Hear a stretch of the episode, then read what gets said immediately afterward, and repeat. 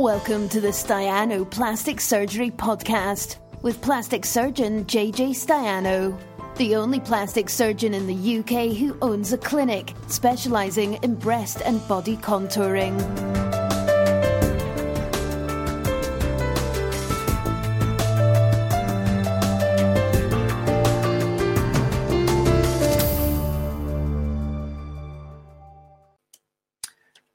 Three, two, one, live. We're on. Greetings. It is uh, Tuesday night, and I've got some questions here that I am going to ask for my Facebook Live Q&A tonight. And if you have any questions and you're out there and you're watching, please feel free to post as ever, and I will attempt to answer them if I can. Um, and if I don't see them or don't answer them, I will chase up them later because I don't always know where they come up. Uh, get caught out sometimes. So, number one, numero uno, recovery after liposuction. Will a weekend be enough recovery? I have a sedentary job. Uh, not me. Well, I, well, I guess I do have a sedentary job as well, but uh, this is the patient asking.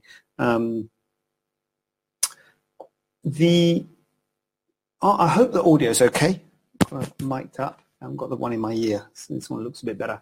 Um, it, the answer to that question is it depends on the the volume of liposuction and the area of the body that the liposuction is being performed. So you can do large volume liposuction, uh, which does knock you back and uh, can have extensive recovery, um, or you can have just sort of small areas that, that will have less of a recovery. So there's obviously a spectrum, but the general answer to that question is I would say that I don't think a weekend, I think she was thinking of having it like on a Friday and then going back to work on the Monday. I don't think that's enough recovery. Um, really, I think it, they, it, it is, oh there, oh, there was more to that, wasn't there? There was when can I see the results and things? Will the results be immediately obvious? Yeah, there's more to that now I remember. Um, so I don't think a weekend will be long enough recovery. I think, it, it, well, I know you do feel quite battered and bruised and it is a bit uncomfortable. And I think you will still feel uncomfortable on the Monday. Um, and I would say, again, it depends on the, you know, how much liposuction, but a few days to a week off would be what I would, what sort of time scale I'd be looking at.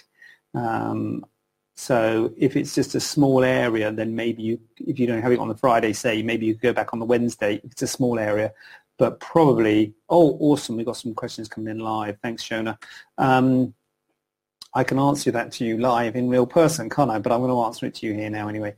Um, so, um, ooh, what was I saying? Uh, yeah, it depends on the amount of liposuction. I think I was saying. So obviously, if it was a if it was a small amount of liposuction, you might be able to go back on the Wednesday. But really, I think if it is anything significant, like maybe I don't know hips or or, or what have you, um, I would say a week would be safe to have off. Will you see an immediate result? Yes, you will see an immediate result, but there is swelling. The swelling comes pretty quickly. So um, you will get an idea of your head look straight away, but you often have some kind of pressure, either a dressing or a garment on afterwards, so you may not see it. Obviously, by the time the, that uh, we change dressings and things like that, it might be a few days or a week that's passed, and so there'll be a bit more swelling at that time. Um, the bruising takes a week or so to, to settle the sweat, and the bruising can track, so the bruising can be lower than where the liposuction was performed. For instance, if you're having on the hips, you can get bruising of your thighs um, just because of gravity. So the bruising's there for a week or so. The Swelling can be there for a few months. Um, um,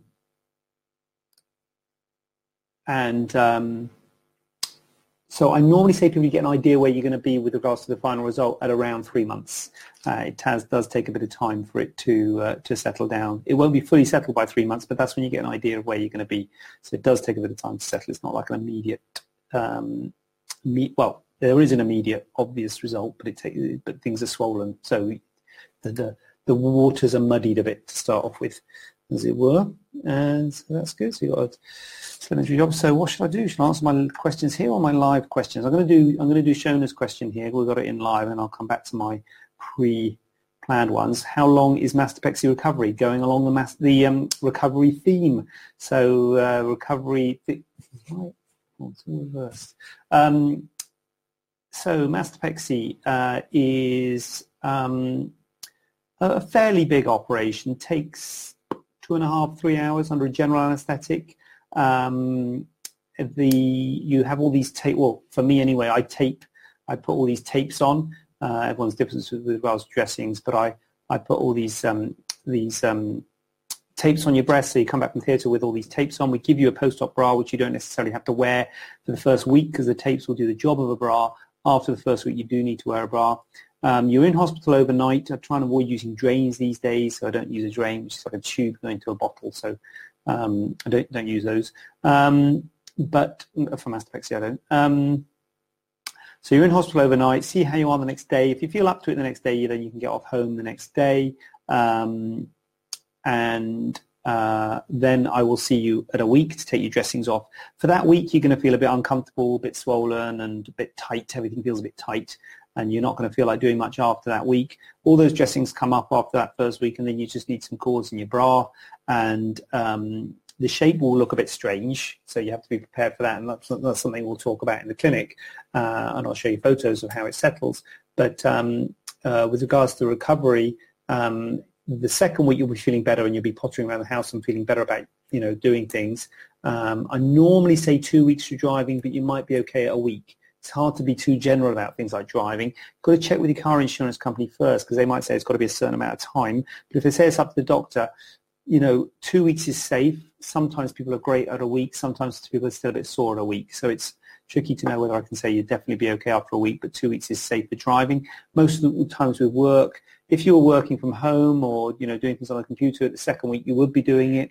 But um, if you're working, if you have to drive to work and things like that, then I normally say two weeks um, before you'll be driving to work, and then you already want to ease into it. So maybe phase return or you know light duties just to start off with, and it'll be four to six weeks before you're up to full speed with regards to lifting and heavy things like that. Um, if you're doing the gym, you want to be doing low impact things like the stepper, but not too much with your arms um, you know, the, the, the, the, the, bike, the exercise bike, just lower body stuff, uh, low impact, not running and things um, after two weeks. And then again, four to six weeks before you're doing anything too crazy with your upper body, just because you make it swell and what have you. So that's the general recovery for um, mastopexy. Um, back to schedule question two, um, polyurethane implants. Um, I'm worried they may lead to cancer. They not not me. This is the patient. This is the question. Um, they've been suggested they have a teardrop optimum implant. Can I, and they're having surgery soon. Can I get? This is not my patient. This is another patient asking me this question. Um, just to be clear on that, can I get the same result with a mentor implant? Um, yes, you can. So, um, oh, here we go. Little self.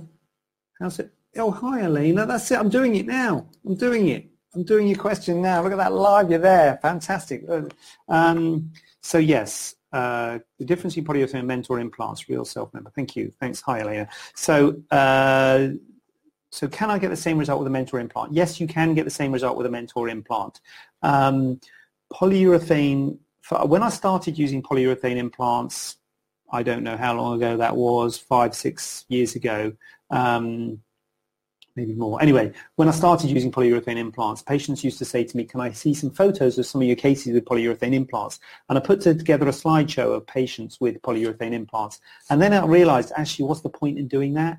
Because it just looks the same as silicone implants. You can't tell by looking whether you have polyurethane implants. The reason for having polyurethane implants is not the look of it. They look the same as silicone implants and they come in the same sort of dimensions as silicone implants. So when you have you have round, you have low, medium, high, extra high profile. With teardrop, you have low, medium, high, extra high profile, but also you have teardrop round base, oblong base. Um, so you get different bases and things like you know oblong base in a horizontal way, oblong base in a vertical way. So there's different dimensions of implants, but you can get a broadly similar dimension of implant in a silicone variety. The point of having a polyurethane variety is not so much for the how it looks you can get a similar result with a silicone implant. And if you showed a result of a case of a breast augmentation case to a plastic surgeon and said, is that a polyurethane implant or is it a silicone implant, they wouldn't be able to tell. The reason for having um, polyurethane foam implants is not the look. So you know, can I get the same look with a mentor implant? Yes, you can. The difference between polyurethane and uh, mentor or other types of silicone implants is the risk of capsular, well, there's a few things to be honest, but one of the big, the big one is the risk of capsular contracture in that polyurethane implants have got a very low risk of capsular contracture. They've also, particularly when you're looking at a teardrop implant, uh, here we go, got, got my props, got my props here. Uh, so that's a, can, I, can you see that? It's a teardrop. Hmm. How do I show it? That's teardrop. That's teardrop implant. Teardrop silicone implant. Teardrop polyurethane implant. Um, so uh, there's a risk of rotation. So there's got a line. There's a risk of rotation with a with a with a teardrop implant. You don't get that with a round implant, and that risk is less with a polyurethane foam implant. Is less risk of rotation with a polyurethane implant compared to silicone implants because the tissue grows into them and so they're much less likely to move. So that's one positive about polyurethane implants. The other positive about polyurethane implants is that they've got a much lower rate of capsular contracture compared to silicone implants. So that's the good thing. But as in anything in life, there's obviously bad things. And the bad things with polyurethane implants is that the thing about you saying, are you worried they may lead to cancer? Years ago, they took some stuff off the, off the polyurethane foam they injected it into rats, and the rats got cancer. So that's where the cancer risk comes. You say, oh my goodness me, they cause cancer in rats. True, they do. Um, the fact of the matter is, though, the stuff that they injected was called 2,4-TDA. It is not a known carcinogen in humans. Uh, it is not known to cause cancer in humans. Uh, they've looked for it in people who work in the factory that make polyurethane implants. They've looked for it in um, people who've got the polyurethane implants in, and they found it in very low quantities. So the 2,4-TDA is in very low quantities in patients with these implants in, nothing like the quantities they injected into the rats when they did the experiment. Um, and so the people who made the implants say, well, that experiment's not fair, what they did there, because they injected it in high quantities into these rats, but still the experiment exists. So I tell everybody this, and so you basically, the, the world we're in at the moment is you have to make an informed decision. So our job as doctors is to give you all the options and to let you make an informed decision. So um, I think they're good. They've got a lower rate of capsular contraction in the future, which makes them, from that point of view, safer because you're less likely to need surgery in the future. You might say, hold on a minute, they cause cancer in rats, I don't fancy them, in which case that's absolutely fine. Don't have them. There's no problem with that. Um, but as I say, it is an experimental risk. It's a theoretical risk. They have not been shown to cause cancer in humans this is aside from the ALCL thing. I don't want to get into too much. but ALCL is a type of cancer associated with breast implants, um, which is a cancer of the capsule, which is nothing to do with what I'm talking about. It's nothing to do with polyurethane or, or uh, silicone. They can both uh, have uh, ALCL. Um, so this is a different. This is it wasn't actually a breast cancer. The bladder, uh, the the rats got. Um, so it was um, it, it, it, was it was not associated with the with the the the, um, the, the breast that the cancer that was caused, but it was caused. So the the bottom line is, uh, Elena, you need to have a talk with your surgeon and weigh up the pros and cons. Do your research, do which is what you are doing, which is fantastic. Um, I think I've directed you to a blog on my uh, website where I talk about polyurethane implants and you can make your own judgment on, on them. And if you don't fancy them, you can always go for the silicone implants. We used to use polyurethane implants only people with capsular contracture. I do offer them to people first time now, so I'm assuming you're a first time breast augmentation patient, so I do offer them to people first time. But if you're not sure about them, you can always have silicone implants and then see how you go. And if you do have a problem with capsular contracture in the future, you can always then go and have polyurethane implants at a later date. There's no problem with doing that. So that might be one option for you. Um, something to consider. So I hope that's been helpful. I hope that's answered your question, Elena. Um, have I done this about the lift and implants? Yeah, lift and implants. This is the big one, lift or implant. Do I need a lift or implants? I get this question a lot. And the bottom line is the reason that people ask that question is because they've got too much skin, too much skin on their breast. The shape of the breast, the, the breast is droopy or sitting low or whatever um, and they, there's too much skin because usually because the skin has been stretched. You're very welcome, Elena. I'm going to like that comment. Um, usually because this, the skin has been stretched by something. Um, either the, the classic things that do it are weight, so putting on weight and then losing it. Putting on weight's fine, but then losing it's the problem. Or having children because your breast gets bigger, stretches the skin, then the stretching force goes. You know, milk, your milk comes in and then it goes. So whatever happens, your skin's stretched, stretched by something and then the stretching force goes and um, that means you've got too much skin. So that is the bottom line problem. That's why people have a droop or saggy breasts. They've got too much skin. So you need to tighten the skin. Two ways to tighten the skin. You can either cut it out, which is a lift, or you can fill it, which is putting an implant in. So it's hard to say whether you need a lift or implants. Both can sort of tighten up the skin, if you like, or fill the skin. Implants are good because they don't give as much scarring as a lift. There's a lot of scarring and complications associated with a lift. So a lot of people don't fancy a lift, which I totally understand. But they don't lift the nipples. If you have implants, it doesn't lift the nipples. If your nipples are sitting low, they'll still sit low. You can fill the volume with the implants, but they'll still sit low. So that's why you need to look at photos of people who have been sort of borderline for a lift and haven't had one and just had implants. And I've got to say, you've got to be a candidate for it. You've got to be borderline for a lift. Some people who are well into needing a lift, if your breasts are sitting really low, then you can't have implants because the implants will sit here, your breasts will sit really low. So if, if your breasts are sitting low and you want the breasts to be more perky, the best treatment really is a lift. And a lift will, will make your breasts more perky. Um, the problem comes if someone says they don't want uh, a lift and if they don't want a lift, then you can uh, get uh, some way to getting the result with implants alone. But as I say, it doesn't lift the nipples. Um, the shape of the breast isn't uh, improved to the same extent as it is with a lift, although the scarring is less. And the other thing is, it has to be a certain size of implant. I'm usually, in my practice, I'm usually, you know, trying to get smaller implants because the smaller the implant, the, the easier it is to hide it and to get a good result. But when you're putting when you someone's got a bit of a droop to the breast, you need a certain volume of implant to sort of do the job to take up the slack. So if someone doesn't really want to be any bigger, uh, then that's when they really need a lift. If they want to be significantly bigger, then implants might be an option.